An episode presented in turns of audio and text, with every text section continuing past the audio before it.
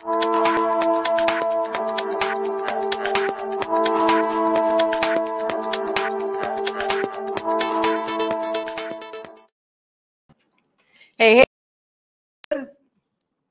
Happen. Okay, here we are. Hey, money makers. I'm Kalilah Reynolds, and welcome to another episode of Taking Stock Live. I'm back in the studio, but you probably noticed a little something different going on. Gotta update the look, refresh the look, reinvent myself, you know? Things and things happening around these parts. So we've got another great show coming up for you tonight. Shout out to all the early warmers. I'm gonna shout you out a little bit later. Let me know in the comments where you're joining us from, uh, what part of the country, what part of the world. Here's a look at what's coming up in tonight's show, followed by what's hot in business. Manufacturing and distribution company Derrimon Trading is reporting record breaking revenues of $9.5 billion for the six months ended June 30, 2023. Wow! What contributed to this performance? And what are their future plans for growth? We'll find out from Derrimon's chairman and CEO Derrick Cotterell. And the analysts weighing on the latest market developments. Honeybun's third quarter financial results are out. How did they perform? And internationally, how has the S&P 500 performed year to date? We'll discuss. But first, here's what's hot brought to you by JMMB Group, your best interest at heart. The Jamaica Stock Exchange has suspended trading of iCreate shares for at least one month. According to a notice from the JSE, trading of iCreate shares will be suspended until the company publishes its audited financial statements. iCreate said its audited financials, which were due in April, were delayed because of its acquisition of Visual Vibe. The company said it intends to publish its audited results by September 30. The news comes just days after founder and CEO Tyrone Wilson announced that he would be stepping down from his role. Jamaica's unemployment rate fell to a historic low 4.5% recently. According to the Statistical Institute of Jamaica, as of April 2023, there were 1,373,800 people in the labor force, up 1.7% from April last year. Statin said the lower unemployment rate was mostly attributed to more women joining the labor force. The agency noted that the real estate and other business services industry, which includes the fast growing BPO sector, was one of the top industries hiring females. VM customers will now have to pay a fee when they use non-VM ABMs and point-of-sales machines. The bank said withdrawals at non-VM ABMs will attract a $51 fee, while point-of-sale transactions will charge a fee of $11.50. The fees will take effect on October 1. VM customers have been able to conduct these transactions for free for years. However, the company said it can no longer absorb the costs of the transactions. Manufacturing and distribution company Derrimon Trading reported record-breaking revenues of $9.5 billion for the six months ended June 30, 2023. According to Derrimon, the recently acquired Spicy Hill Farms and Arosa Limited and a new supermarket location in Clarendon were the biggest contributors to the group's results. Retail sales spiked in the United States last month as inflation in the country began to cool.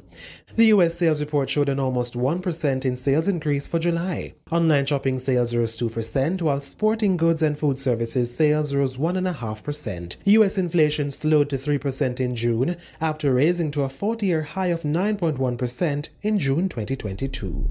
What's Hot was brought to you by JMMB Group, your best interest at heart.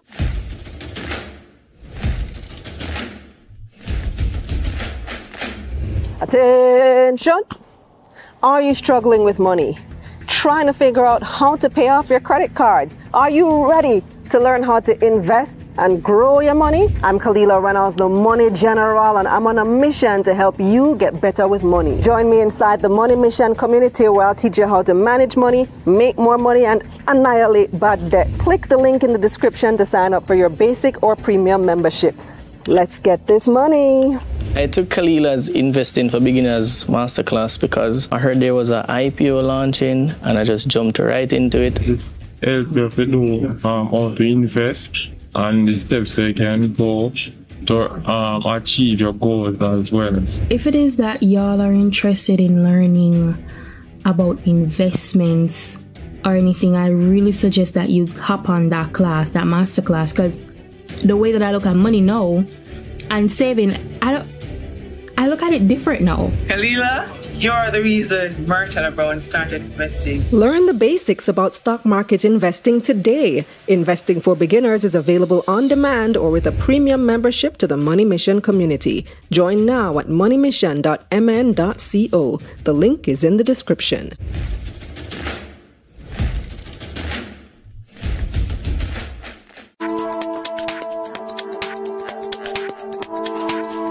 This segment of Taking Stock is brought to you by Bulwark Insurance Agency, insurance made easy.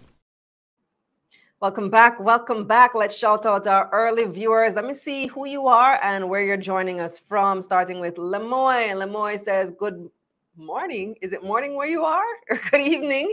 I can't wait for this amazing show later on. Oh, what time Lemoy comment that? From morning for real, 11.56 a.m. So super, super early. Who else we have here? Learn, Grow, Invest saying congratulations on 50K subscribers. Yay!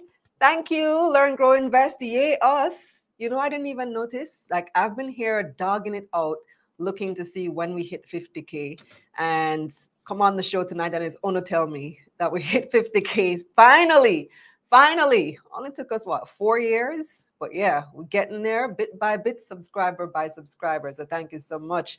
Uh, Ricardo or Ricardo says greetings. Shanice says let's get this money. Roger Kish, pick up yourself every single time. Uh, who else we have? Summer, Craig, ready and waiting for another informative episode. Let's get this money.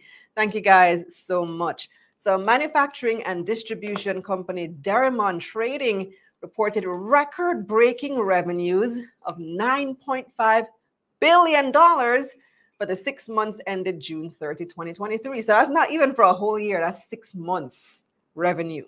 So, what contributed to this amazing performance and what are their plans for future growth?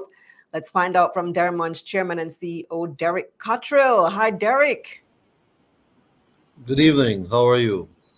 I am great. It is good to see you, especially under such amazing circumstances. Congratulations on your record breaking profits.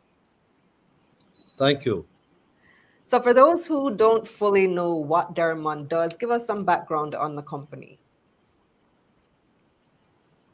Well, you kind of said it. Derrimon is a manufacturing, distribution, and also retail company. We have several manufacturing companies Caribbean Flavor and Fragrances, Spicy Hill, and Arosa. Those are the uh, and Woodcats, of course. Those are our main manufacturing companies, and um, Derrimon Distribution is our distribution company, and we have two retail brands: Sampars and Select Grocers. Well, talk to me about these recent acquisitions, Spicy Hill Farms and Arosa. Uh, did they have anything to do with your super amazing performance? Yes, um, those companies um, came in this year. Um, well, we started them last year, uh, towards the middle to the end of last year. Um, also, our new store in Maypen, um, Select Grocers in Maypen. Um, so those three helped with the performance. And I also forgot to mention our wonderful acquisition in New York City. Yes. So for those who are joining us from New York, we have um, Food Savers, um, New York, um, soon to be Sampars, New York. We just um, going to go to some rebranding um, later this year, early next year, so that um, we can leverage the, the strength of the Sampars name there. Uh, so those are, you know, those those new acquisitions along with the existing business, um, because we did get some improved performances from the existing business that contributed to an increase in our revenue for 2023 over 2022 year to date. That's amazing. So I do remember that acquisition. Was it last year? I think in New York. So now have some. Uh, it was 2021. Oh, it was 2021. Time is moving yes, super fast. Time yes. is moving so fast. Yes. So all of our New York viewers, let me know if you've been to soon to be Sampars, New York. Where in New York is it? It's in Brooklyn. It's near to the Brooklyn terminal. It's 402 East 83rd Street in Brooklyn, Canarsie, um, right next to the Brooklyn terminal. Beautiful store. It's called Food Savers. Um, uh, and um, you can get all the Jamaican Caribbean foods there, along with some African products. Also, we do also service the African diaspora um, in New York. So, how is that supermarket doing? Shelly Ann wants to know. It's doing pretty good. Um, we have gotten excellent response. We stock a lot of stuff here from Jamaica, and like I said, from from Africa. It's kind of a world store. We bring stuff from UK, we bring stuff from other Caribbean islands.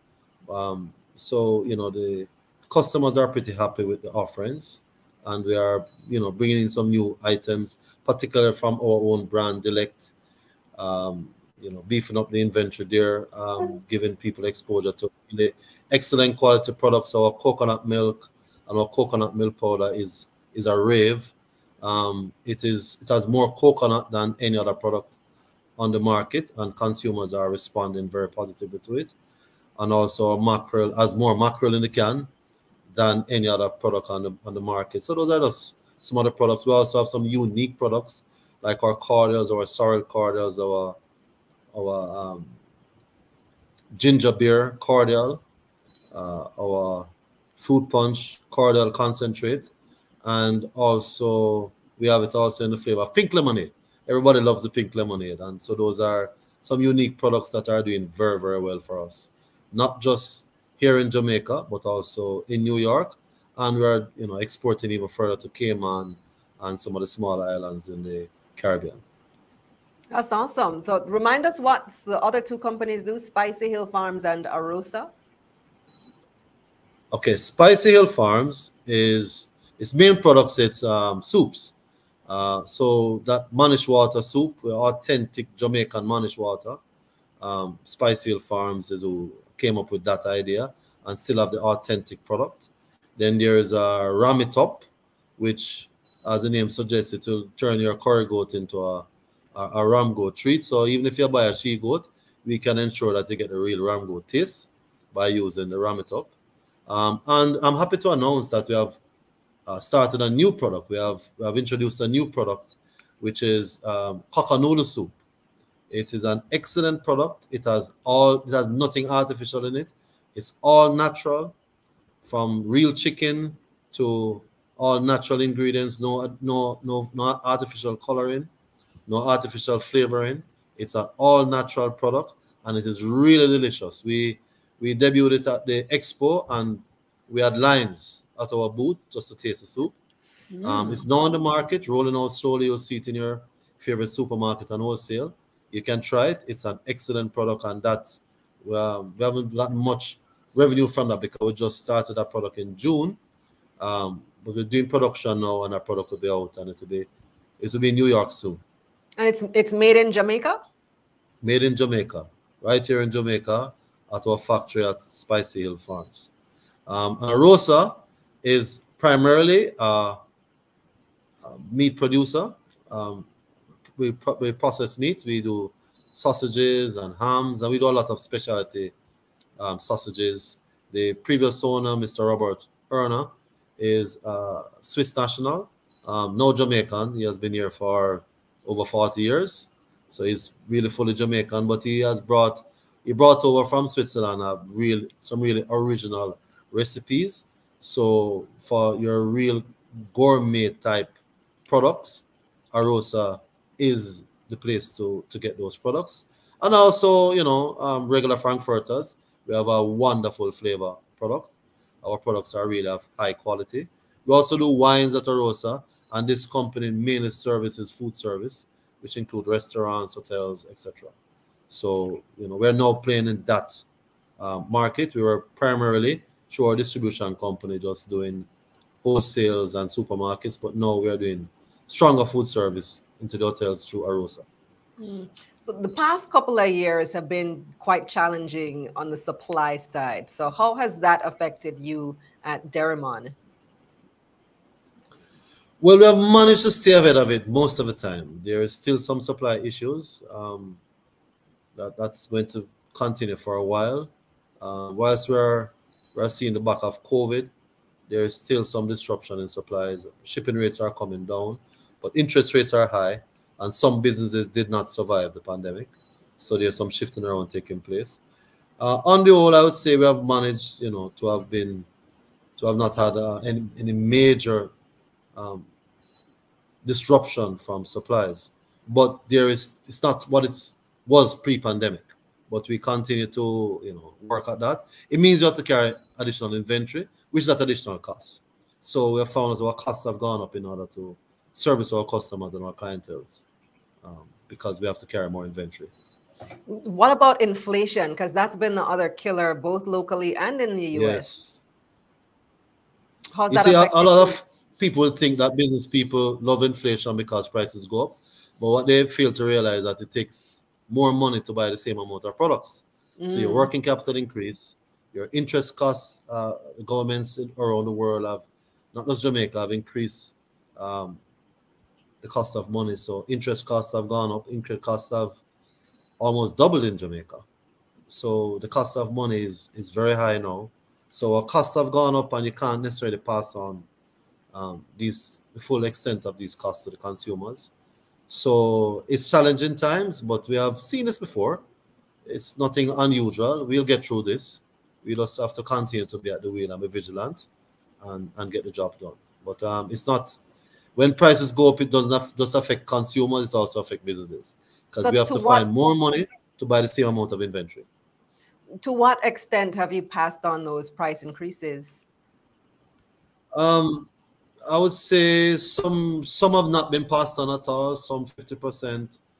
Um, some have pass the full extent of the price increase on because the margins are so low. So it varies depending on the item and how much inventory had and what the trends are. Some prices are coming down, but it's nowhere near what it used to be pre-pandemic.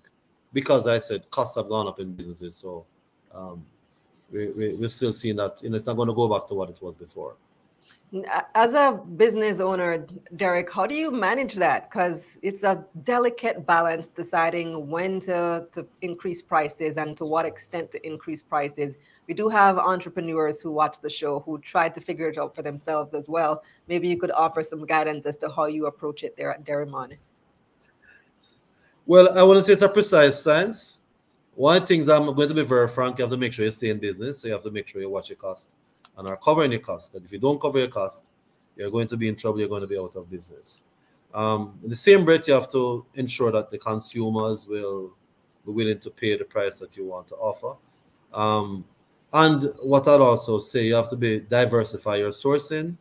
You have to look at ways to cut your costs um, because it, you, it'll be very difficult for you to pass on the full cost to your consumers. So if you want to remain above ground, you have to do a lot of different stuff, including um, diversifying your suppliers. You have to be also willing to make less money um, because that's how business is. You're not the trajectory is in most business not always in one direction going up. It's going to have a little bit of bumps and blips, and so you have to be realistic and expect some of that. So you know, uh, the main thing I would say is make sure you can keep your head above the water, um, and look how best you can diversify your sources um, to ensure that you can stay ahead of this. Mm. So coming back to the acquisitions that we were discussing earlier, uh, the objective of this interview is talking about the growth that you've experienced, and I'm seeing a, a parallel there. Would you say that aggressive acquisition is what's driving growth to the company right now? Um, yes and no, because we do have some organic growth.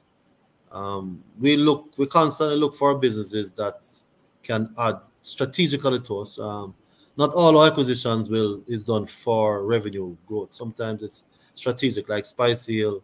We thought was a good opportunity. It's not a lot of revenue per se, but what we are going to do with Spice Hill is going to turn it into a, a very, a very big enterprise. Um, we saw that opportunity. The fact that that company produces authentic, unique products from Jamaica that has um, strong demand. So we're increasing the supply of those products and we're launching new products under the Spice Hill brand. So we we don't just look to grow from acquisition. We also do some organic growth with existing businesses. For example, um, virtually every single one of our supermarkets and wholesale have grown 2023 over 2022. Um, other parts it has to compensate because other parts of the business may be going through um, challenges and so you have to to look for opportunities elsewhere. But we we are a growing company. We have a lot of young people working with us who are anxious to prove themselves, and we we do a lot of um, homegrown um, development of talent. Uh, we also like to expose our young people to senior management. So we are happy to grow the business so that we can accommodate more people in, in, in you know, employment and also opportunities for them to be in management. But is the result of is the, is the increase in revenues the result of mm-hmm. people paying more because inflation is high, prices are going up, or is it that you're actually selling more items? Yeah, it's a combination of both. Yes, there's some inflation, but inflation slowed down a bit 2022 over 2023. For 2021 22, inflation was higher. Um, so it's more real growth as opposed to um, just inflation um, in, in, in most cases. Um, also, to be totally honest, there are some businesses that have been flat, um, going through their own challenges. And so the new supermarket in particular would have helped us to grow the business some more. Um, that new supermarket is nowhere near its full potential yet. We had to we have had a very slow rollout, um, sorting out some teething pains, but happily those have been sorted out, and we are we managed to go through these teething pains without affecting the service we give to our customers. But we want to make sure we got that store right. So, for example, that store has we'll have a, a tech store that's going to be something similar to what you'll have in as a Best Buy in the United States. Oh. Um, we have nothing like that in Jamaica. So yes, we haven't really rolled that store out yet in a big way. We are partnering. this is the store in Clarendon, right? That's the store in Clarendon. Yes. Um, we decided to use a mezzanine as a part of the store rather than storage as was designed earlier, and that is going to be a wonderful tech store. So Jamaica will have a first world type tech and appliance store um, right there in May which is just less than an hour from Kingston and less than an hour from Mandeville, right in the middle of the island. And we expect to generate a lot of income from that business as we roll it out. Um, also starting probably end of September. It's up now, but we're just, you know, um, working through some stuff and really get it launched towards the last quarter of the year, October, November, December. Um, so we have set the base for uh, a stronger, better company, and and and so we plan to continue to grow. So even without doing other acquisitions, there's there are innovations um, in terms of product expansion, as I mentioned in Spice Hill, and with Select Grocers, we're going to have Select Tech, which will start off being in May Pen, and we're going to roll it out in some other stores um, as we do some um, realignment and uh, of our Select brand and of our Select stores. So are you done with acquisitions for now, or are you still eyeing other potential companies to acquire? we we we evaluate every opportunity um, independently and make a decision. So um, I can't tell you we're looking at anything specifically now, but we never stop looking. Okay, fair enough. Let's take some questions from the audience. There are quite a few. So several people asking about dividends. Shelly Ann says, just tell me how much of the money shareholders are getting. Um, I can't answer that question directly as a decision by the board and the finance committee, um, but I like to be very straightforward. Um, the challenge that Derrimon will have with dividends, generally speaking, um, we do pay dividends, is not a very big dividends, I'm being totally honest, is uh, the fact that we're in a rapid growth mode, companies that tend to pay div higher dividends are companies that are more mature and are using their cash, um, just turning over and, and continuing the business. But we a lot of the earnings that we make, we reinvest in the business to make it bigger and stronger. Um, um, so I don't. We, I'll be very honest with you. As a policy, and, and based on direction we're going, we're not going to pay heavy dividends, but we do pay dividends from time to time. I can't say when the next dividends will be paid. That's a board decision, and it'll be uh, remiss of I'll be going out of on a limb and speaking out of turn if I have to say so. But we want to reward our loyal shareholders with dividends But I just want to, to, to warn that it's not going to be heavy dividends because we're growing the business. So, you know, we'll we'll get the gains otherwise. When last have you paid dividends? I think we paid dividends two years ago. I may be wrong, but I think it's two years ago. Yeah. Mm. Two years ago. I think it would have been 2020, 2020 or 2021. Um, don't hold me to it. It's one of those two years. Mm. I don't know if you can answer this next question. It comes from Earl, who wants to know what's dragging down the stock price. uh, I'm not an expert in the stock market. It's not the performance of the company. I think generally speaking, the stock price, the stock prices in Jamaica are are are a little depressed now. The market isn't doing as well as it should. Um, that's not necessarily unique to Jamaica, but um, if it is on performance, I think the stock price should be going up. So, um, but I'm no expert on the stock market. I'll be honest with you. I, I run the business. I'm not an expert in in, in the share prices. I, I I apologize. I probably should know more. But I'll be honest with you. No, that's why I, I stay in my lane. My focus is running the business. I run it well. I, I don't know if you can answer that question because as you know, you're running a company, you're not in charge of what right. the stock price does. That's something that we typically ask right. our analysts. So next question comes from Nanosense, who says, Are you gonna set up a similar store like the one in the state in Canada? GTA to be exact, Greater Toronto area. Yes, we intend to grow out in North America. Um, we are even looking at the community of Brampton as we speak. Um, but that's very, very early days. But we do intend to grow our business in the North American region. So Toronto, Atlanta, um, Washington, Philadelphia, of course, down South Florida. We intend to be in these locations in the not too distant future. We're looking for those opportunities, and when those come up, we will certainly make use of them. Next question comes from Damien, who wants to know where can I get the Ram It Up? Where is it available for sale?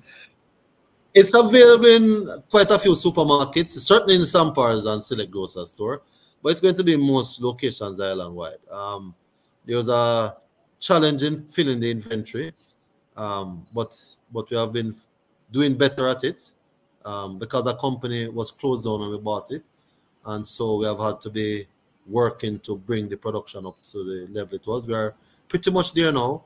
Um, unfortunately, we do quite a bit of exports, so unfortunately we can't sell everything here in Jamaica, but some is available. I know it's at some parts and select, and there are some other locations island wide that you'll get it. Okay, I don't see any other question. Well, we do have a few more. Uh, I'll take one final question from our viewers. Crypto King wants to know Do you have any plans for Mandeville, Manchester? I heard you talking about a tech store when I joined. That store is in Clarendon. Is it in Maypen? We we want to open up our tech once we get once we organize and get the concept right in Maypen, we want to roll out these tech stores around the island. Um, but we, we are very careful in what we do. We want to get it right. And so we started in Maypen.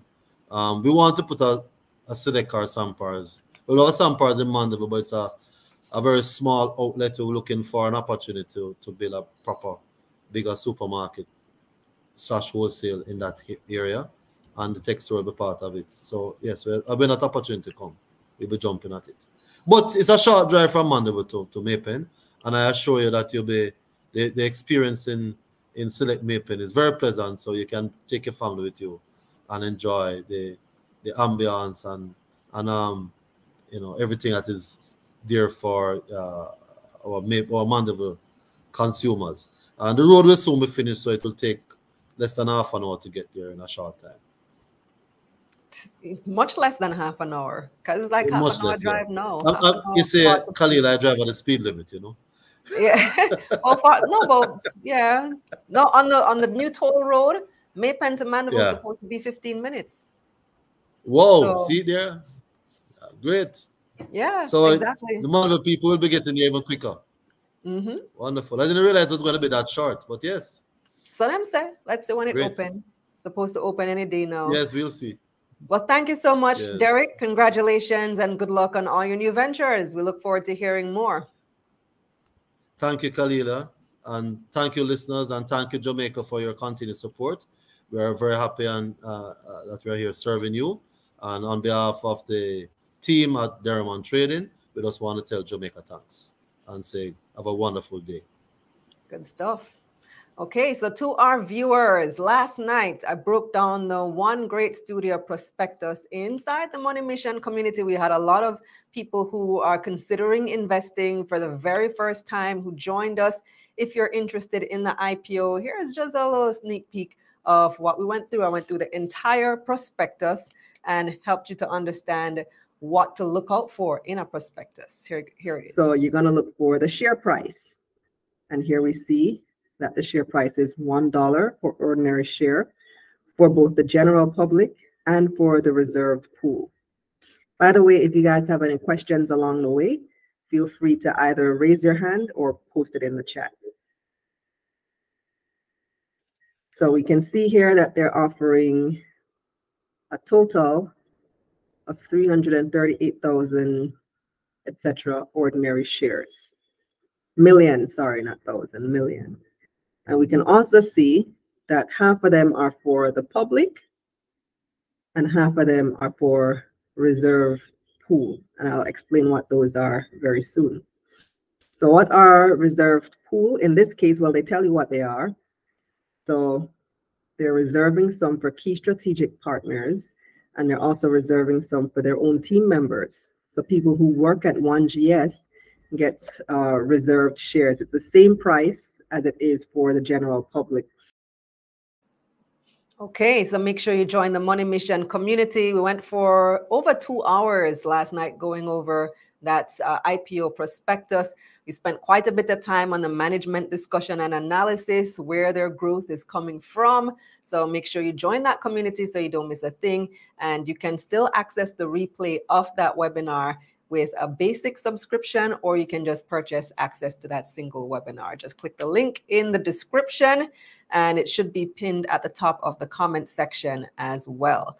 Let's join the money mission and let's get this money.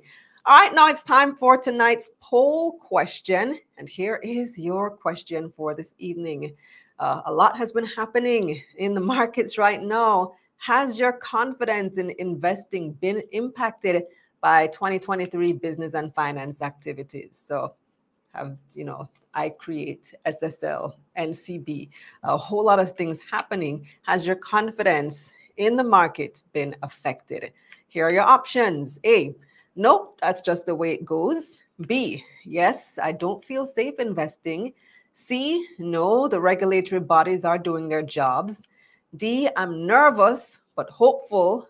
And other, leave a comment. How do you feel about what's going on? Uh, breaking news like every week, something coming up. Let me know in the comments. And you can also take that poll over on X the app formerly known as Twitter, as well as on our YouTube channel in the community section. Now it's time for a hurricane tip from our sponsor, CG United. Hurricane tips are brought to you by CG United. It's good like that. Deciding to secure your vessel ashore or anchored may depend on your insurance policy. With some policies, your marine vessel is still covered if it remains in the water, and if not, you must remove it from the water and store it securely ashore. Be sure to check your policy to see what your coverage requires so you're prepared if storms arise this hurricane season. And that was your hurricane tip from CG United. Hurricane tips were brought to you by CG United. It's good like that. Up next, we've got your market recap, and the analysts are standing by. This segment of Taking Stock was brought to you by Bulwark Insurance Agency, Insurance Made Easy. Hey, moneymakers, join the KRM fam with our official merch. Get it now at KalilahReynolds.com. Let's get this money. The JSE Combined Index lost over 1,000 points last week. 124 stocks traded across the main and junior markets for the week ending Friday, August 18, 2023. 44 made gains, 70 lost value, and 10 stayed the same. 114 million shares changed hands on the Jamaican dollar market, valued at $435 million. Wigton was the week's most traded stock. It took up 12% of market volume with 14 million shares trading. The stock lost 9 cents to open Monday at 67 cents. Trans Jamaican Highway traded at the second highest. The stock gained 7 cents to open this week at $2.59. And Sterling Investments rounded out last week's most traded with 13 million shares changing hands. The stock's price remained unchanged to open Monday at $2.55. Now let's see who are the biggest gains for the week. ISP Finance Services was the market's biggest gain up 18%. The stock opened Monday at $25.15. CAC 2000 was also up 18% to start the new week at $6.98. And Pulse was up almost 17% to open the week at $2.63. On the losing side now, Sygnus Credit Investments USD was the week's biggest loser. The stock lost 2 cents to open Monday at 9 cents US. JMMB Group 7.25% was the week's second biggest loser, opening the new week at $1.45. And Consolidated Bakeries was down almost 16%, closing last week at $2.31. Over on the Trinidad and Tobago Stock Exchange, the composite index lost 8 points or almost 1% last week. Grace Kennedy was the most traded stock. The stock's price lost 4 cents to open this week at $3.35 TT. National Flour Mills was the market's biggest gain, up 4% to open this week at $1.60 TT. And on the losing side, Trinidad and Tobago NGL fell 13% to open Monday at $15.01 TT. Over in the US, the Dow Jones, S&P 500 and the Nasdaq were all down 2% last week. At the pumps, gas and diesel prices were all up $4.50 last week. In foreign exchange, it took an average $155.52 Jamaican to purchase 1 US dollar last Friday. That's 2 cents more than a week before. Meanwhile, it took an average $116.65 Jamaican to purchase 1 Canadian dollar. 1 British pound cost on average $197.86 Jamaican, and you could buy 1 euro for $171.77 Jamaican on average. Finally, on the crypto markets, Bitcoin was down 9% over the past 5 days, trading at $26,047 US on Monday. Ethereum was down 7%, trading at $1,671 US on Monday. This segment of Taking Stock The Analysts is brought to you by JMMB Group, your best interest at heart. Disclaimer This is not intended as financial advice. Please consult a licensed financial advisor before making investment decisions. Welcome back. So somebody was asking in the comments, where do you find the poll questions? It's on Twitter and it's also here on YouTube. So this is what the YouTube channel looks like on desktop. And if you go over here to community, that's where you see all the poll questions.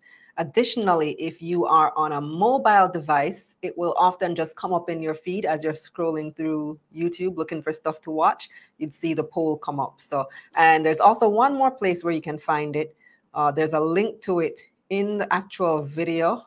You try to put this on mute. So down here in the description, you click more. Uh, is there a link to it? There it should be. Maybe not. Usually, oh, okay, here we go. Take this week's poll. And then here's the link. You just click the link and it takes you straight to the poll. Yeah. All right, so that's where you find the poll questions. I see a few good comments coming in uh, regarding tonight's poll question as well. So let me take some of those comments in the meantime. Let me see what we have. Uh, pen and not playpen. yeah, uh, Sean wanted to know where we find the polls. Orvin said, I think 1GS is going to face some headwinds, some strong headwinds based on the current climate. So, yeah, we are, everybody's looking at this one. It actually opens next week, Monday. So, you still have time to get your applications in. Sean says, not to lie, I'm starting to worry. Philip says, nope. My confidence is not affected. Broad views are broke views. There's a lot of good in our market. The bad news is amplified in excess of the good. Opportunities abound. Raquel says D, which was nervous but still hopeful or something like that, I think. Sean says, feels like you're dodging raindrops. Lily says, I'm loving it. I want some of these stock prices to drop even lower. Sales season. At some point, you do want them to recover, though. Summer says, I'm new to investing. I have some level of excitement. Not sure why. Probably because you're new to investing. And then Robert says, I just opened a JTrader account and I was working out some EPS for some companies, and most of the stocks are undervalued when I work out the PE ratio. And that is a fact. So let's bring on the analysts this evening. Today I'm joined by Leovani Dillon, investment research and sovereign risk analyst at JMMB Group. And we also have Julian Morrison, founder of Wealth Watch JA. Welcome, Leo. Welcome, Julian. It's great to see you um, back, both of you. Come on. Good night, Kalilah. How are you doing? So the big news this week is the JSE's suspension of iCreate, uh, suspending trading of their shares until reportedly they publish their audited financial statements. And Julian, I want to start with you. What is going on? Can you explain what this suspension actually means? Okay, so uh, suspension typically speaks to a pause in the trading of the security based on violation of trading rules on the Jamaica Stock Exchange. So it can be for numerous reasons. It can be because of financials that were published late. It can be for fraudulent actions um, and for other examples. But essentially, when a company breaks the rules of the stock exchange, there are certain parameters that are taken as disciplinary action, and one of them is suspension. So that's that's the situation they're facing right now. And what can a company do? So typically, what happens is it that when a company comes into compliance, then the trading of shares just automatically resumes. And and have we seen this before? Yes, it has happened before with other companies. Um, naturally, the situation has to be remedied or rectified. So whatever is outstanding needs to be resubmitted, and an application has to be sent to essentially um, show that okay, fine, we have now been um, making changes, and we want to now be given the opportunity to have the suspension removed. So there are many instances that have happened over the years, over the last 20 years or so. For example, that happened with a company called Dial, and there are just many other examples. I can't remember all, all of them from the top of my head, but suspensions have happened before. Is it something to be concerned about, especially considering all the trials that iCreate has been going through in the past several months? Well, suspension has a lot to do with governance because most board of directors, most boards of directors have systems in place to ensure that the, the, the gaps are filled as it relates to governance. So, for example, the timely filing of um, various disclosures, whether that be financial statements or corporate actions such as acquisitions and declaration of dividends and so on, or leadership changes. So it has to do with a tiered system, meaning there are different um, levers or there are different parameters that are put in place internally to hold companies um, accountable, meaning leadership within companies accountable. And the board is really there to create that protection barrier. So I wouldn't say it's down to any one person only, but the board of directors also has a role to play in ensuring that these things don't happen because they're the ones to tap the CEO on the shoulder and say, hey, where is this? Um, you know, we're a couple months late with this document, mm-hmm. etc. So, Leo, if you're an iCreate shareholder right now, what do you do?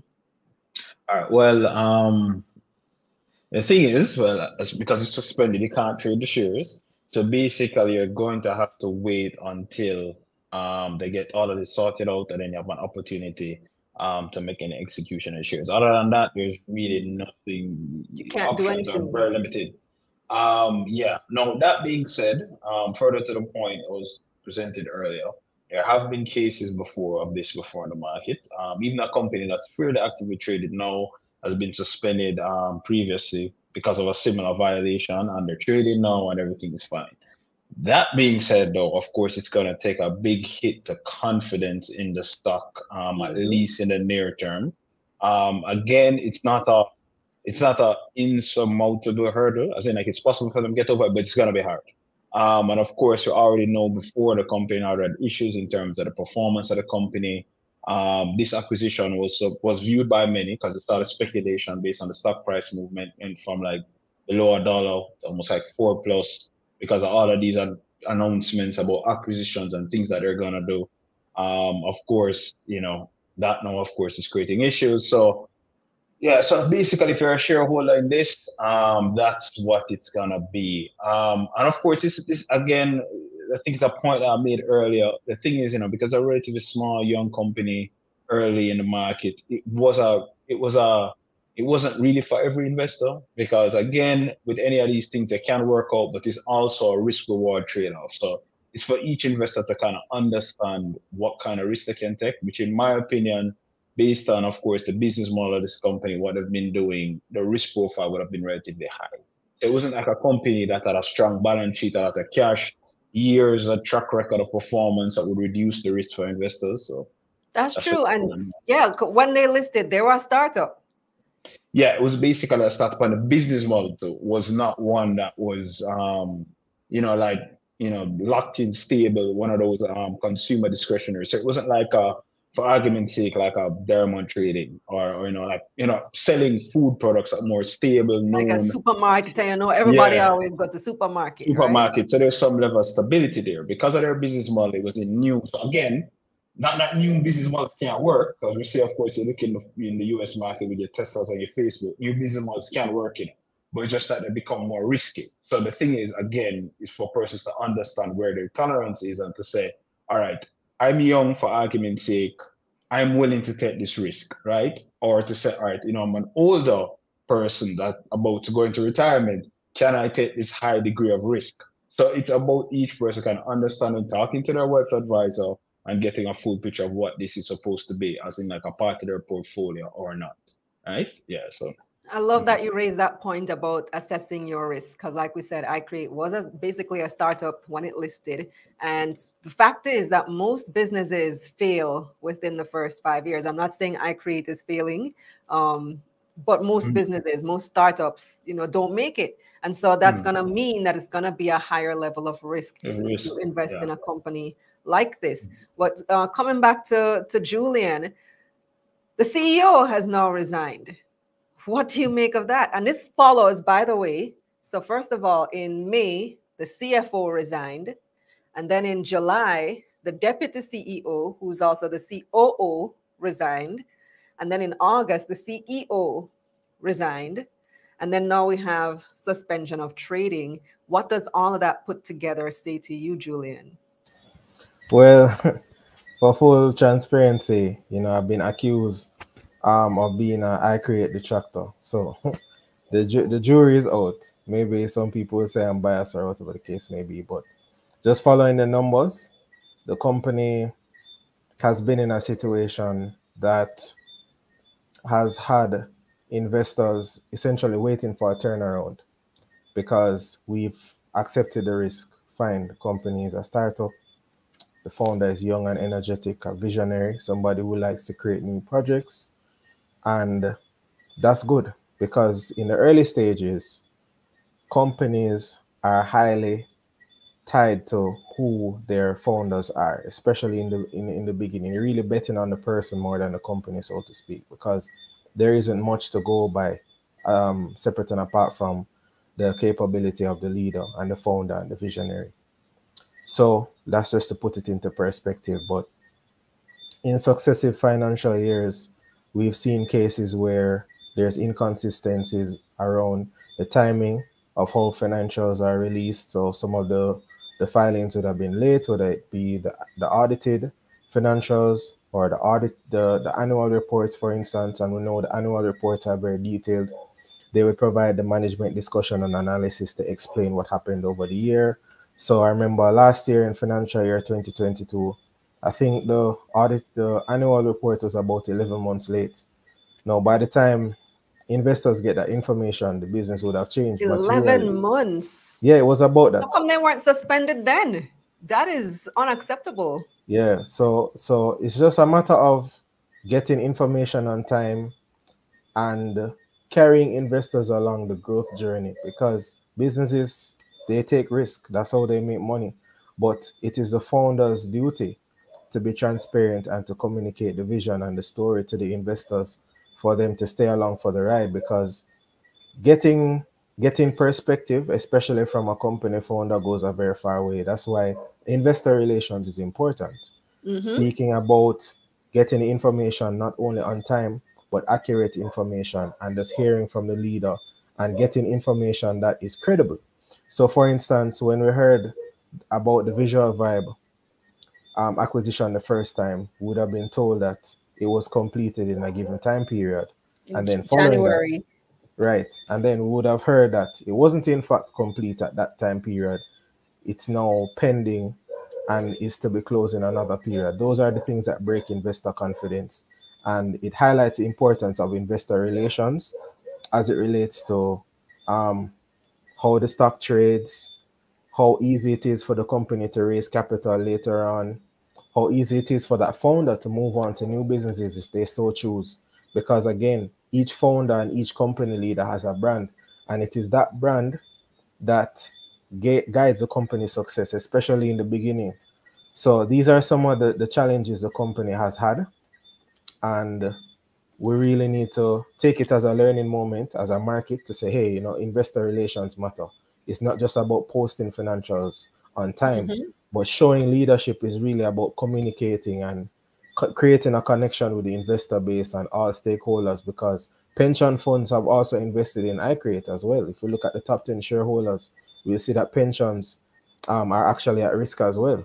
So there are many stakeholders, and to see the bigger picture, the founder has to take that into consideration of any business whatsoever.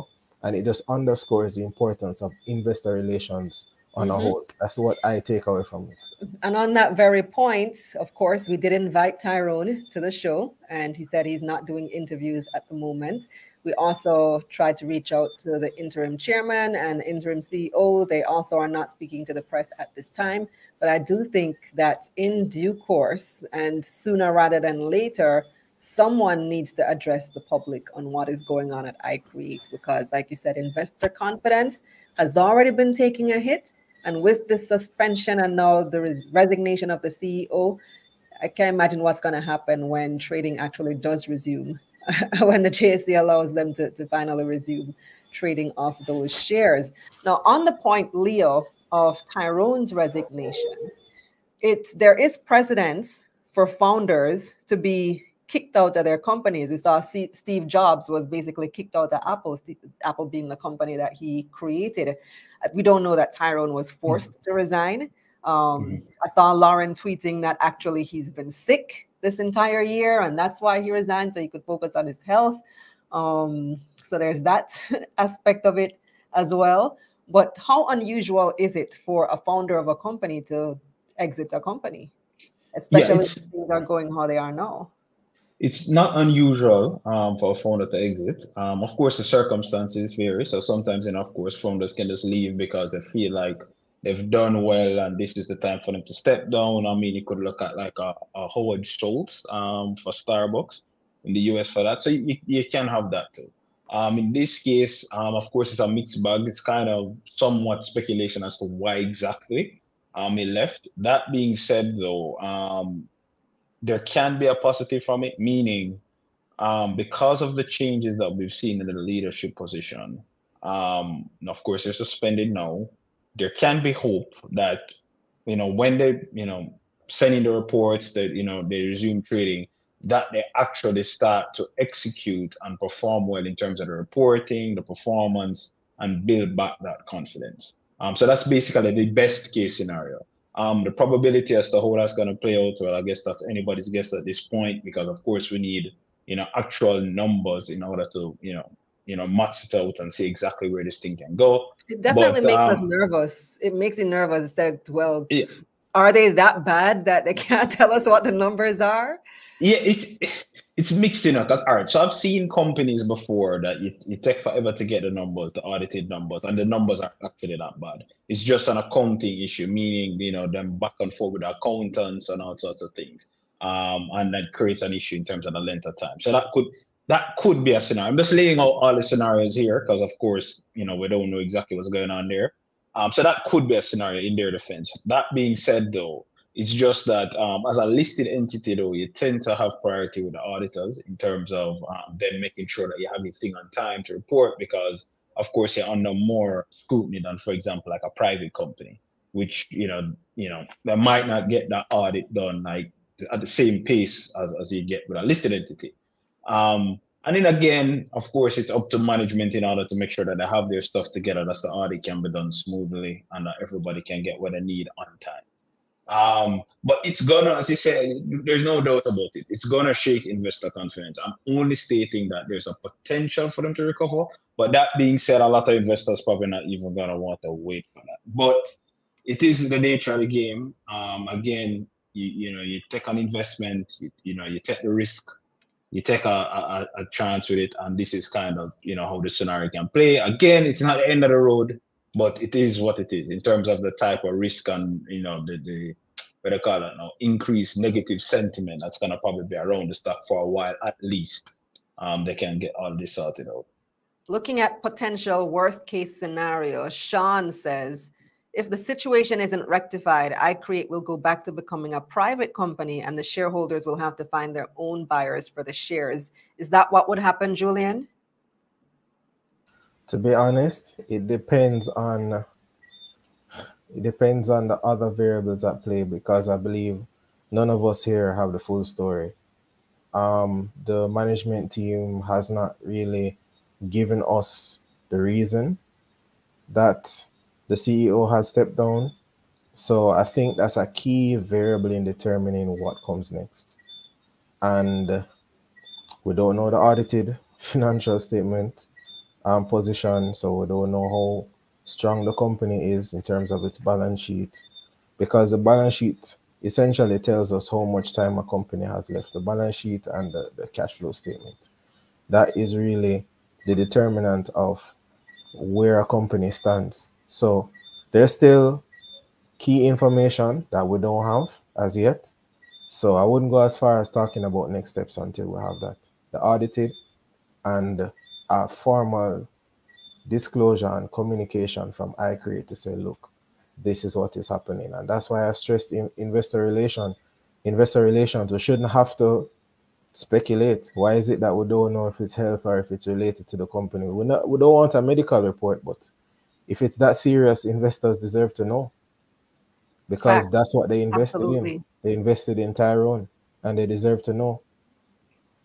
Absolutely. You're completely right. So hopefully we hear something from them very soon. So moving on to our last topic of this evening, Honeybuns third quarter financial performance.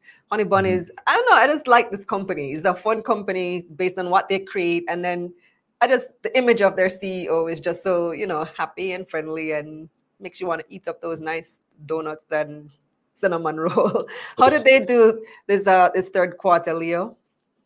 Yeah, man, they did very well. Um, this company, um, they have a track record of doing well. You know? Um, so in this quarter, um, if I can share my screen here so I can show you what's going on. So in this quarter, what you're seeing is that revenue is up, profit is up. So um, if you zoom in a bit here, you can see where revenue is up about 9% on almost 10%, and net profit is up almost 44.5% in this is in the third quarter only, right? So if you zoom out a bit now and you look on the, the nine month period, um, then you can see that they actually have good performance also. So if you look at the nine month revenue is up about 18% and profits up almost 50% over the nine months period. So they're doing very well on the nine month period also. And then if you move forward here to, yeah, if you look, zoom out a bit now and you look over the years, right? You're also seeing some good performance from them. So if you look out over the years, you've seen where more or less revenue steadily increased, um, profits have increased, uh, more or less steadily, but you saw like a decline um, occurring in the most recent year, right here in um, 2022. Oh, for context, there you are in the September. Um, now, when you on a slide I'm going to show soon, you'll see that there's some kind of correlation between the performance of the company in terms of profit growth and the performance of the stock. Um, we see that though. So let me just zoom this out and take a look here. So that now, when we look at the cash flow of the company, what we're seeing is that the operating cash flow more or less increased over the period. So you see it steadily going up here and dipping in the last year, um, year in 2022, you know, from 304 million down to about 184. Um, but a lot of that decline right there is because of increased uh, receivables, which are, of course, are non-cash items. Say, but that's out. So that's the reason why I see that decline there.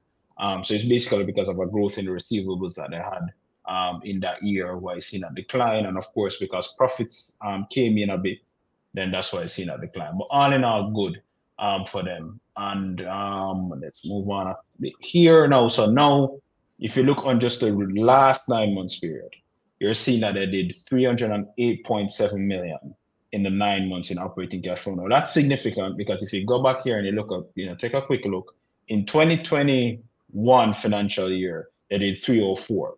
And in this quarter, the nine month period, they already 308 million in operating cash flow. So if you just you know, take a quick look what we've seen so far. So we say the income is up, see some strong cash flow coming in, as in operating cash flow from them, right? And then now, if we take a look on some of these ratios, we're seeing that the gross margin moving in the right direction. So this is over the most recent nine months period compared to the same um, period, the prior year, right? We're seeing that the gross margin, operating margin, net profit margin, all of them is, have improved. The current ratio, that's also up. Now, the current ratio has been well over um, 1x, one times. So that means basically any near-term liabilities, they can easily meet those, right? And then if you look on the debt to equity ratio, it's basically non-existent. Um, it's basically just some lease liabilities that they have an accounting thing. So basically, this company basically has high cash flows coming in, no debt, strong profitability, and earnings growth, right? And look on the ROE, return on equity, return on assets, those are also strong. All right. Now, if you look on the performance of the stock now, that's a different story. So the stock is down about 21.4% for the year. Um, for perspective, the junior market on a whole is down 2%. So this is a massive underperformance. Wow. Um, which is quite unusual because again, usually when the, the, the stock does well, in terms of not the stock, the, the, the earnings does well at a company, the stock does well also, but for some reason that's not fair enough. So I when wonder you look, why. I'm not sure what's happening this year in particular. It's, it's kind of weird. I think it's again might be tied to the overall sentiment in the market because if you look on this this table here, right, it's showing the performance of the stock over the years for each month and for the full year. So if you look on the last column here, um, 2019 it saw a strong performance, 2021 it saw a strong performance. And if you go back and you look on the earnings of the company, you realize that those years kind of coincide when the, the profits was up significantly like over 30 percent, right? Um, but then of course 2022 year, we know 2022 was down a bit for them. See the stock performance was down. Now 2023 looks very strong for them, but the stock performance is still down. So that's the unusual part for them. And these this this what I call them um, disconnects do occur from time to time in the market where the company is performing, but the stock price isn't. And Again, we know that the overall market taking a beating, you know, but again, the junior market's down two. This is down 21 percent. So I'm that's surprised the junior market is only down two because I thought it was Yeah. more than that. Yeah, it was it was at one point. So if you look on the chart, you know, you realize that up to just a little bit before, it was actually down some over that, like over six plus percent. So it's just recently probably rebounded why it's just down two percent now. Uh, but yeah, it was down. And if you go back earlier in the year, you can see it was down at one point in the charts. And, and right here, you can see it was actually down like 10%. If you go back, sorry, if you go back earlier in the year here, you can see it was down like 10%. But now this is where it's at. Um, so it's not that bad for the market.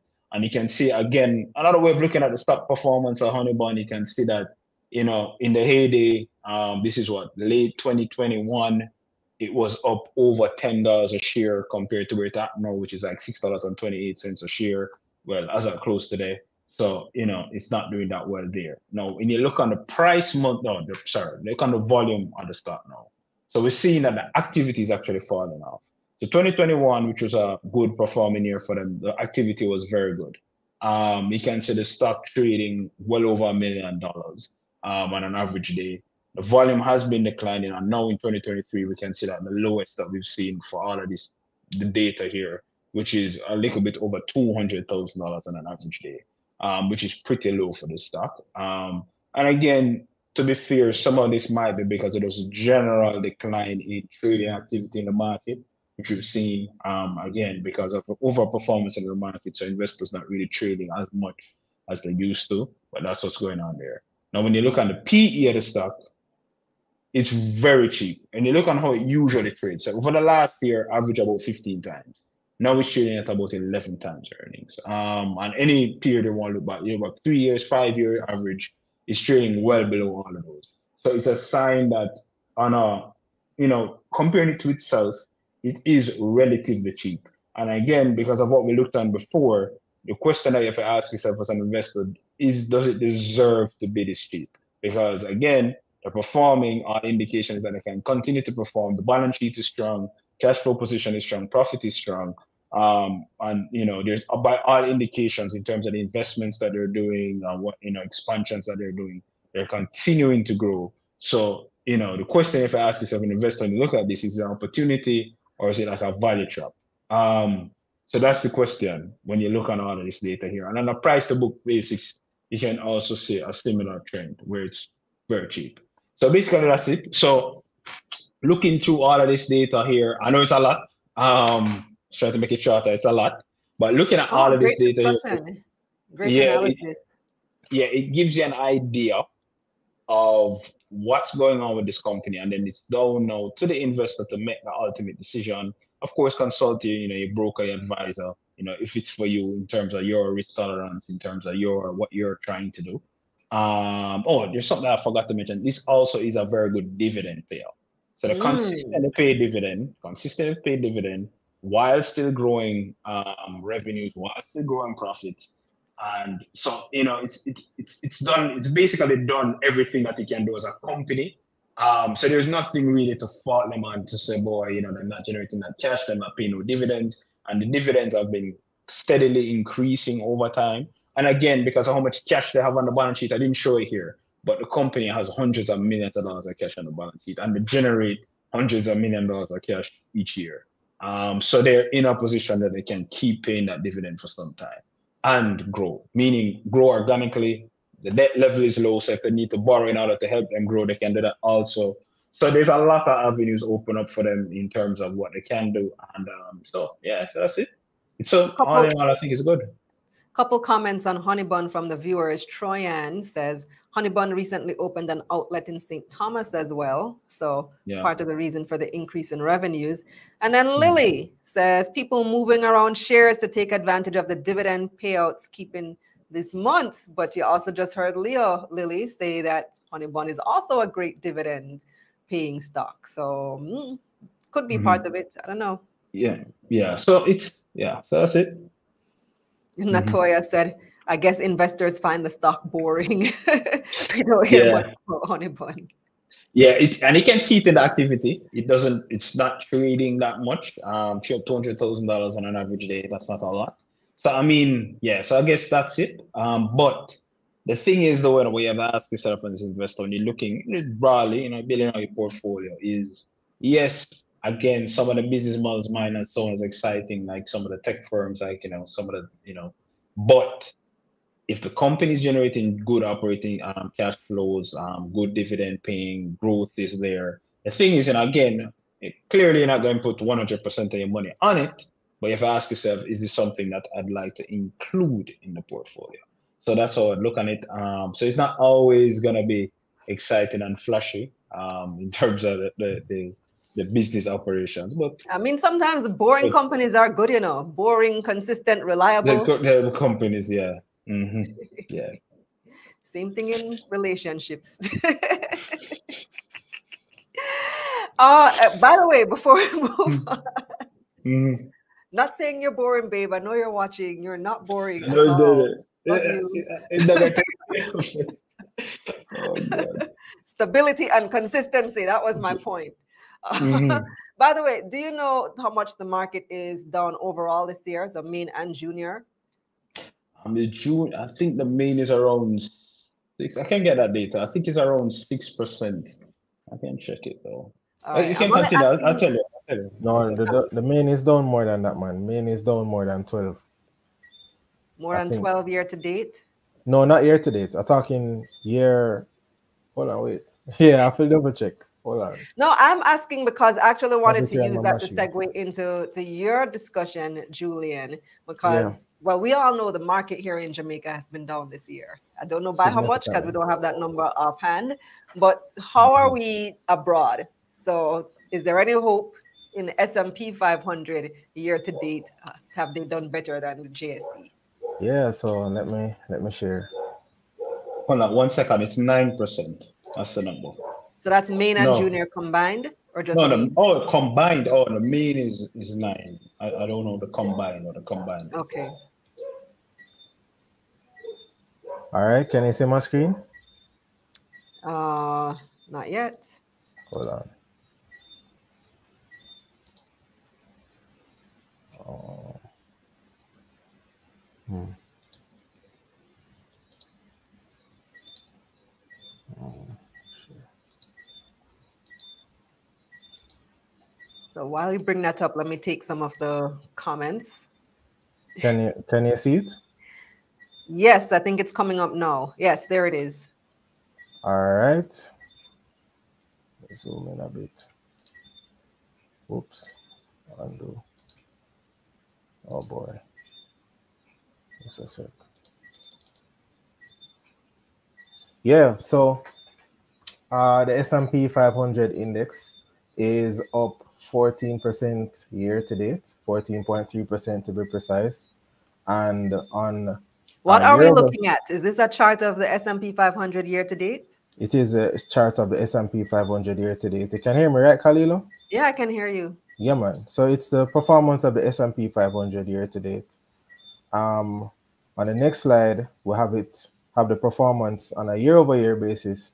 Um, as at you know August 27, August 22nd, which is today, um, and it's only up 6.03 percent. Um, so let's put that into perspective. On a year-to-date perspective, um, meaning from December 31st to today, we would have seen a major uptick in stocks related to AI and the AI trade. So it would have shown a, a large recovery profile um, from the December 31st position. So companies like Nvidia would have outperformed significantly and we're actually going to have the breakout in terms of the stocks that are in the lead. But just thematically, in terms of themes, the market was largely driven by the AI trade for the most part this year. But as we can see from a year over year perspective, it's not up that much. It's just by a mere 6%. And um, for context, US core inflation is not far from that. US core inflation is about um, 5% now.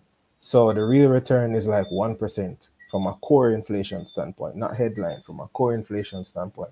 And core inflation is inflation subtracting food and energy. So pretty much the market is flat year over year.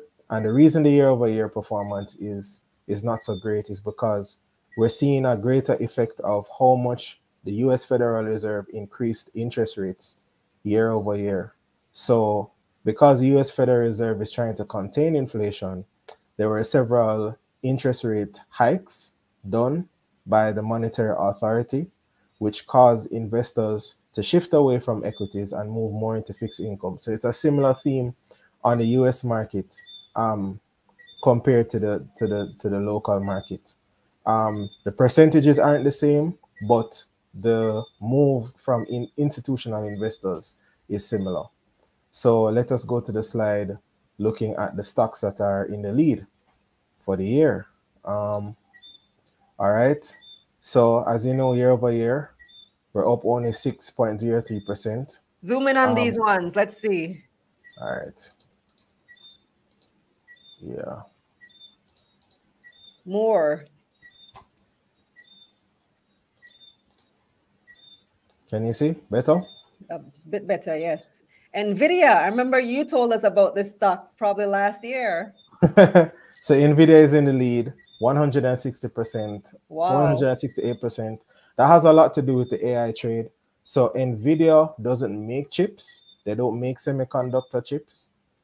What they do is to program the chips. Companies like Taiwan Semiconductors make they make the chips, but Nvidia programs the chips and they also design the chips. So think of them as chip architects. They will draw and design the chip and they will send the information to TSMC and say, hey, TMC, TSMC, please execute this design. TSMC then takes the instruction from NVIDIA, makes the chip, sends it back to NVIDIA, and then NVIDIA programs the chip. So what that does is keep NVIDIA's profit margins healthy because NVIDIA doesn't have to deploy as much resources to actually um, make the chip. So they wouldn't have to buy the raw material um, to, to go into the chip making process. They essentially have the advantage of focusing on where they're strong, which is chip design and chip programming. And NVIDIA is one of the leaders in terms of um, graphics production, making high quality graphic generation that goes into cell phones, um, laptops, computers, um, media, de- not media devices. Well, yes, media devices, um, medical instruments, um, generating images. For example, if doctors are doing surgeries, they need to project an image and see. They want to see um, organs, for example. Um, NVIDIA, NVIDIA's chip um, technology enables that. Next, we have Royal Caribbean Cruises at 163%, and that has a lot to do. Cruise, two cruise companies there. Carnival also at number nine. Yeah. So this a lot of the, the, the leaders here have to do with the reopening trade, i.e., um, stocks that would have benefited significantly from the removal of COVID-19 restrictions on a year-over-year basis. Um, and we have Meta Platforms, which is formerly called Facebook at number seven, and Eli Lilly, a healthcare company that essentially discovered some um, some solutions around diabetes medicine and um, also weight loss um, I'm medicine. surprised Meta is up there because there was some loss of confidence when they changed strategy to the metaverse and all of that. But it's it's doing well now. I'm also surprised to see General Electric up there. Right. That company was like 19, 1990, 1980. Well, what, hap- what happened with, with GE though, Kalilah, is that there were three major business divisions, and essentially the company got too large and it got bogged down by all of those segments. So the returns became diluted because the company's resources were spread too thin. So there was a decision to split the business segments and spin them off. And I believe that had a positive impact on performance. So that could be a driver for how, how it has um, traded so far year to date. Um, in terms of Meta, so large cap stocks like Meta, especially those that are linked to the tech sector, because it's classified as communication services, but it still has a tech leaning.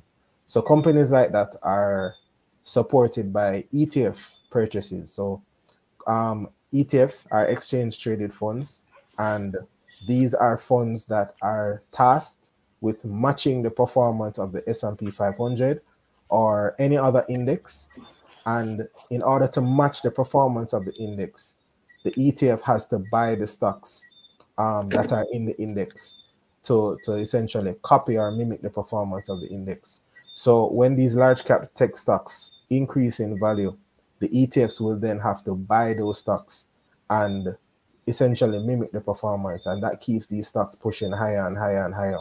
So that could be a part of why Meta Platforms has has performed the way it has. Um, but overall, in terms of earnings in on the U.S. market, we've seen more earnings disappointments than earnings surprises, and that has a lot to do with sticky inflation coupled with um, rising interest rates. Many companies have been seeing choppy performances that were below market expectations. So, you know, earnings have not really been up to par for most investors. Um, but again, we have to extend our time horizon because this is just a, a, a, a cycle that we're in, and we know that eventually things will turn, interest rates will come back down, and we will be in a time period where earnings will be more attractive. All right. So moving on to the sectors. So here we have the sectors. So on a year-over-year basis, energy is in the lead, followed by consumer discretionary. Those are stocks that benefit from um, the economic cycle, i.e., they tend to boom when the economy is booming and they tend to tank when the economy is tanking. So we're talking about companies like Nike, companies like Louis Vuitton, Moët Hennessy, or LVMH. Um, essentially, things that people buy because they want, not because they need it and we know we're in the age of Amazon where people have virtually unlimited access um, to buy stuff. You know, we're in the stuff economy. People just buy the stuff that they want, and because it's online, you know, um, people want to enjoy life now. They don't want to put off their desires for 20, 30 years. They want to be able to um to get what they want now. So that has a lot to do with how the sentiment around consumer discretionary stocks have performed. And this is actually the largest sector in terms of membership. There, there are more stocks in consumer discretionary. Next up, industrials, then we have technology, then communications and healthcare in the middle. And the worst performer is real estate. So the situation wow. with real estate is that real estate is typically an underperformer as it relates to listing on the market. And that has a lot to do with the liquidity profile of those assets they tend to um, they tend to not trade as well because the assets are not as liquid. Um, also, there are heavy depreciation charges on those assets because um, again you're holding a lot of fixed assets. So the depreciation tends to shrink the earnings. So from an earnings standpoint, a lot of those real estate companies are not that attractive, but they do have an audience. They tend to pay pay out high dividends. So dividend lovers tend to look to real estate related yeah, stocks. Yeah, those REITs. Yeah, REITs and REIT like investments. So you have hospital REITs, there are retail REITs. So if you want to buy a portfolio of malls, you can buy a portfolio of malls, or you want to buy a portfolio of hospitals, or whatever the case may be. There are way more options than on the local market as it relates to the REIT segment. And what's important is that real estate is very interest rate sensitive. So when interest rates go up, we know that that will affect mortgages and we know that a lot of real estate is purchased using debt. So if debt becomes more expensive it means that the pace at which these portfolios are built out um, would shrink significantly. So that's basically a synopsis of how the S&P 500 has performed year over year and on a year-to-date basis. Um, I think that the emerging issues around China could impair the outlook some more. So we could see more volatility going into the end of the year. We could see more choppiness around earnings because we expect the Fed to hike interest rates some more because the inflation drivers are still entrenched. But we believe there's opportunity in consumer staples, companies like Pepsi, companies like Coca-Cola, companies that essentially sell what people need. So Leo Varney mentioned earlier, these are companies that can do well regardless of how the economy is performing and also, of course, you know, healthcare, pharmaceutical companies, companies like Eli Lilly, United Healthcare, CVS, and, and others. So there's still opportunity, but we just have to be more specific in this kind of cycle because generally we are entering a phase that is um, more challenging. So it's going to be rainy weather.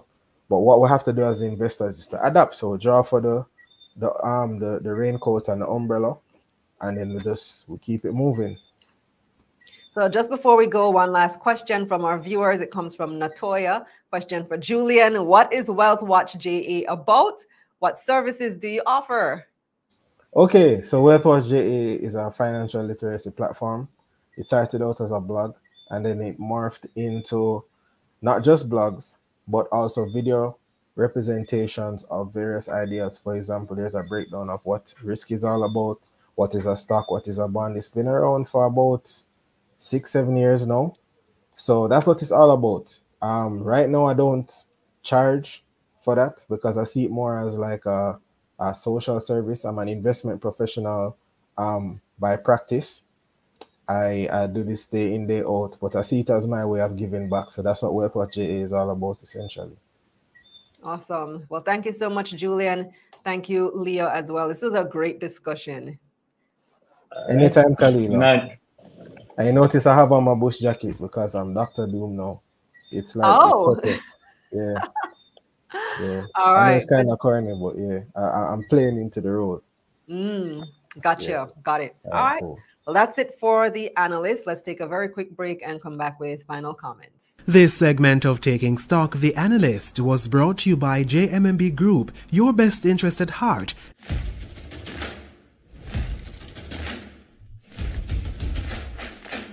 What do you do when you're suddenly hit with a big unexpected expense? If you have children in prep school like me, I have two, you've gotten the note that school fees are going up by as much as 50%. So you're stressed out right now, huh? At this point, you may be considering some of these options. So you may be looking to reallocate funds, maybe cancel summer vacation, take out a loan or put it on a credit card move your kids to public school, or you just got to step up your hustle. But we can figure it out. That's the thing. Realistically, all we have to do is plan. My name is Tamika Thomas Shaw. My top things today were about budgeting and investing. While the session on budgeting started off making me feel as if, oh boy, I've not been doing myself much justice in this area, I opened my eyes as to what I can do and especially the app that you shared with us. So I will definitely be putting the action. Build your budget with me inside the Money Mission community. You'll get my BYB template, app recommendations, and live brainstorming sessions to help you plug those income gaps. Build Your Budget is available on demand or with a premium membership to the Money Mission community. Join now at moneymission.mn.co. The link is in the description. In the sweltering heat of Jamaica, a humble appliance attempts to tame the relentless blaze. Enter the Lasco fan, valiantly striving to provide respite from the scorching temperatures. With blades spinning and air circulating, the Lasco fan becomes a symbol of hope in the face of oppressive heat. We not about that life. We have AC money. We have JPS money. Join me and the money makers inside the Money Mission community.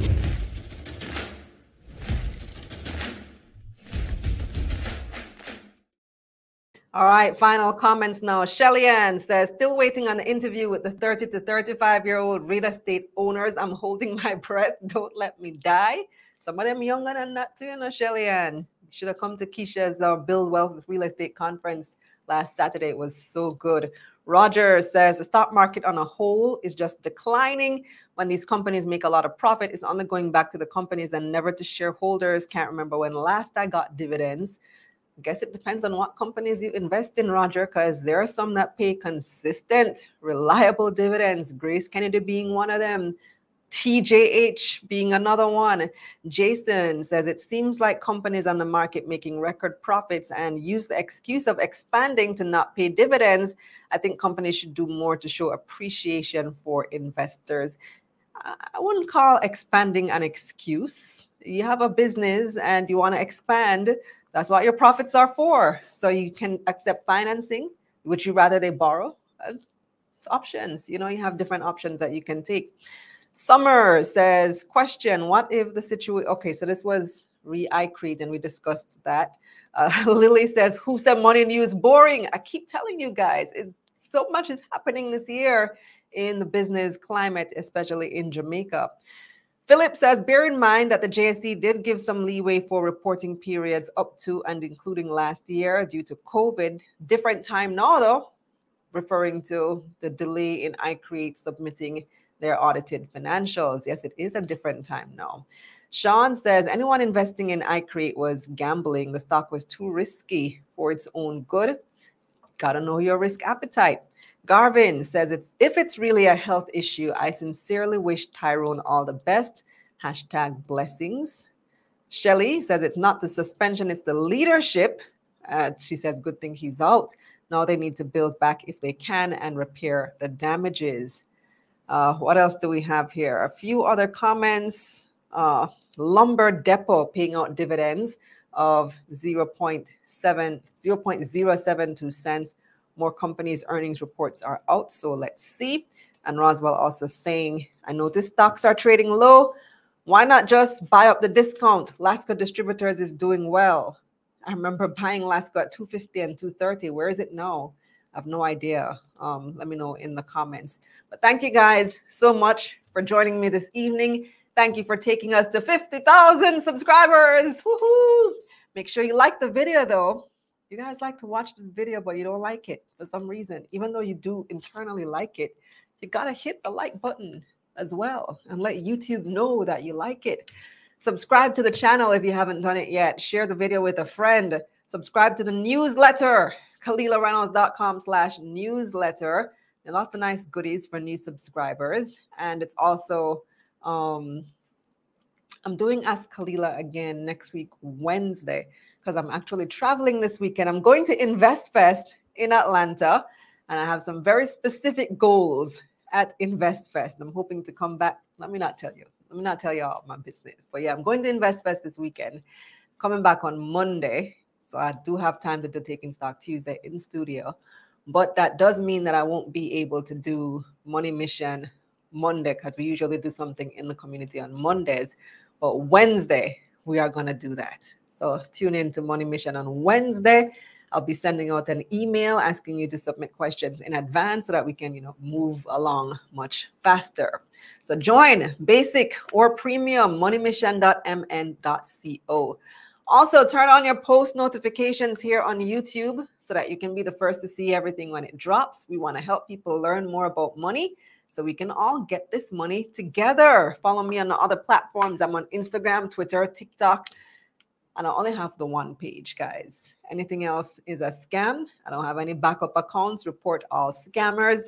If you want to connect with the analyst this week, check the description box for their contact information. You can also visit the website, KalilahReynolds.com, for financial information you can use however you like it. Watch, listen, or read. Now tell a friend about taking stock because investing is the new sexy. So let's make it cool to talk about money. I'm Kalilah Reynolds. Thanks for watching.